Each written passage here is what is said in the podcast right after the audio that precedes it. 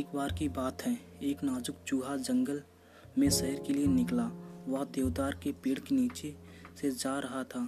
तभी अचानक एक फल उसके सिर पर आ गिरा। नाजुक चूजे ने समझा कि हो ना हो, आसमान गिर रहा है। भयभीत होकर वह दौड़ने लगा। उसने जंगल के राजा शेर को यह बताने का निर्णय किया और तेज़ी से दौड़ने लगा। उसने बेतहासा देख, भागते देखकर मुर्गी ने पूछा अरे ओ, नाजुक चूजे, कहाँ दौड़े जा रहे हो? हाँफता हाँफता नाजुक चूजा बोला, आह, आसमान गिर रहा है, भागो मैं शेर, भाई को यह सूचित करने जा रहा हूँ। मुर्गी भी चूजे के साथ हो ली। मार्ग में उसकी, उनकी मुलाकात बत्तख के साथ हुई। सारी बातें जानकर वह भी उस, उनके साथ दौड़ने लगी। चलते चलते उसने लोमड़ी मिली। उसने पूछा, अरे भाई, तुम सब कहाँ जा रहे हो? उस तीनों की ने कहा, हम लोग शेर को बताने जा रहे हैं कि आसमान गिर रहा है। लोमड़ी तीनों को शेर के पास ले गई। शेर सभी ने साथ पेड़ के नीचे आया। तभी देवदार का एक फल नाजुक चूजे पर गिरा और वह घबरा कर चिल्लाया, आह वह देखो आसमान गिर रहा है। यह सुनकर सभी हंसने लगे।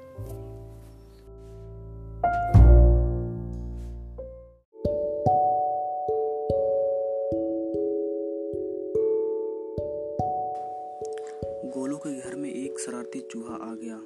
वह बहुत छोटा सा था, मगर सारे घर में भागता चलता था। उसने गोलू की किताबें भी कुतर डाली थी। कुछ कपड़े भी कुतर दिए थे।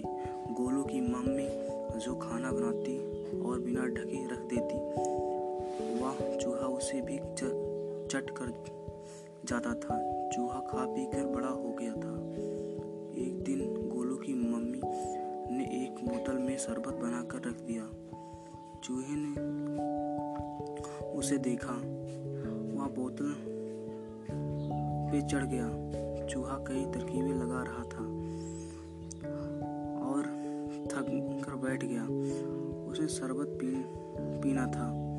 चूहा बोतल पर चढ़, चढ़ा। किसी तरह से ढक्कन को खोलने में सफल हो जाता है। अब उसने चूहा चूहा का मुँह नहीं जा पाता है। वो बहुत कोशिश करता है। बोतल का मुँह बहुत छोटा था। मुँह नहीं घुसता। फिर चूहे को एक आइडिया आ गया।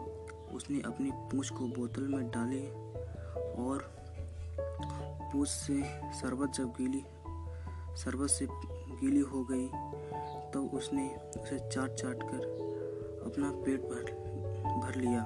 अब वह गोलों की तकिए के नीचे बने अपने बिस्तर पर जाकर आराम करने लगा।